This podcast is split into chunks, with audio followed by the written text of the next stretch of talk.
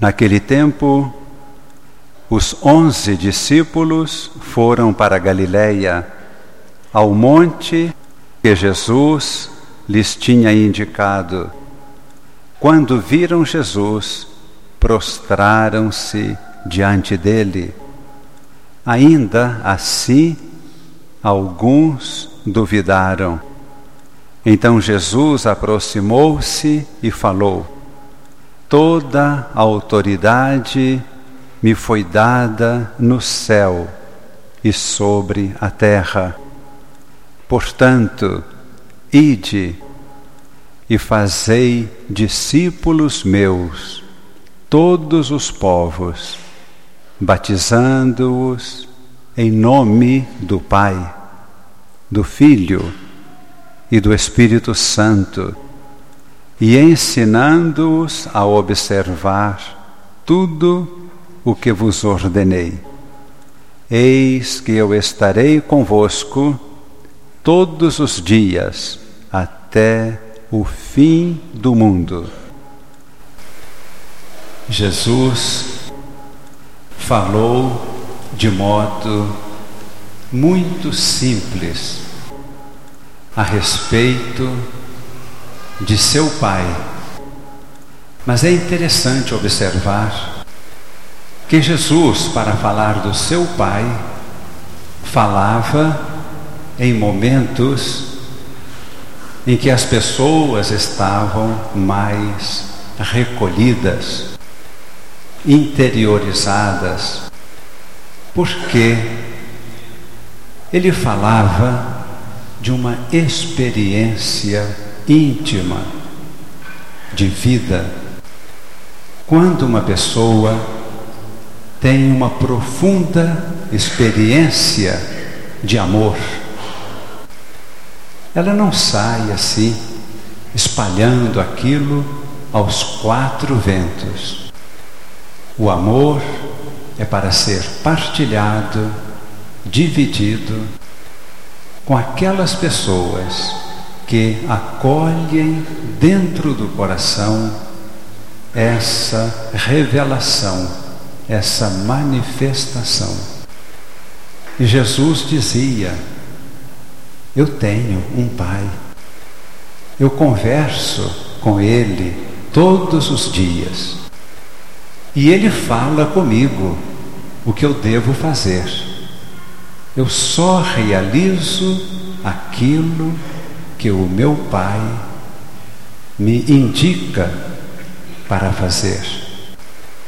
E Jesus convidava os discípulos para momentos de oração em lugares retirados, até que um dia os discípulos pediram: Senhor, ensina-nos a rezar. João Batista ensinou os discípulos dele: ensina para nós o seu jeito de falar com o seu Pai. Um apóstolo chamado Felipe, ele foi além, ele disse: Senhor, estou querendo conhecer o seu Pai. Era assim que Jesus falava, de tal maneira que despertava no coração das pessoas o desejo de conhecer o seu Pai. É uma experiência que todo mundo tem, todo mundo tem pai e mãe. E se o pai e a mãe já morreram, a experiência é mais profunda ainda, dentro do aspecto da falta que a pessoa sente de seu pai e de sua mãe, e fica procurando encontrar o seu pai e a sua mãe.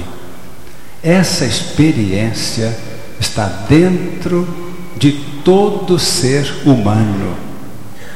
Pode falar que não acredita em Deus, todo ser humano tem amor ao seu pai e à sua mãe. E esse amor é exatamente uma imagem, o início do nosso amor a Deus. Não são duas coisas separadas, é o início, ele vai se desenvolvendo até percebermos que verdadeiramente nascemos de Deus. Outras vezes, Jesus, conversando com seus discípulos, também em situações em que os seus corações estavam abertos para a revelação do mistério, Jesus dizia: vocês estão percebendo que eu tenho um poder dentro de mim. Eu vou passar para vocês esta força, esse poder. Se eu ficar aqui na terra, ele fica comigo. Se eu morrer e for para junto do Pai, eu transmito para vocês a minha força, o meu espírito. E depois de ressuscitado, aparecendo aos discípulos, Jesus soprou sobre eles, dizendo: recebam o Espírito Santo, o meu Espírito. Está aí a Santíssima Trindade. Tão bonito, tão simples. E todo mundo tem essa experiência de Deus no seu coração, e ela cresce, pode se desenvolver. Então Jesus diz: recebam o meu Espírito, e agora vocês continuam a minha missão. Vão pelo mundo todo, anunciem que Deus é bom, que Deus é amor, que Deus é misericórdia e que Deus salva as pessoas e transmite a sua vida. Dei esta boa notícia para todos, para que os corações sejam tocados, sensibilizados, e então as pessoas se tornarão meus discípulos e discípula. Discípulo significa isto: aquela pessoa que recebeu o Espírito de Jesus e se deixa conduzir pelo Espírito de Jesus. Essa pessoa sempre fala coisas boas, realiza coisas boas, deseja o bem a todos, abençoa a todos e transforma o coração de todos. Todo mundo aqui já pensou no Padre Eustáquio. Imagem nítida do discípulo de Jesus.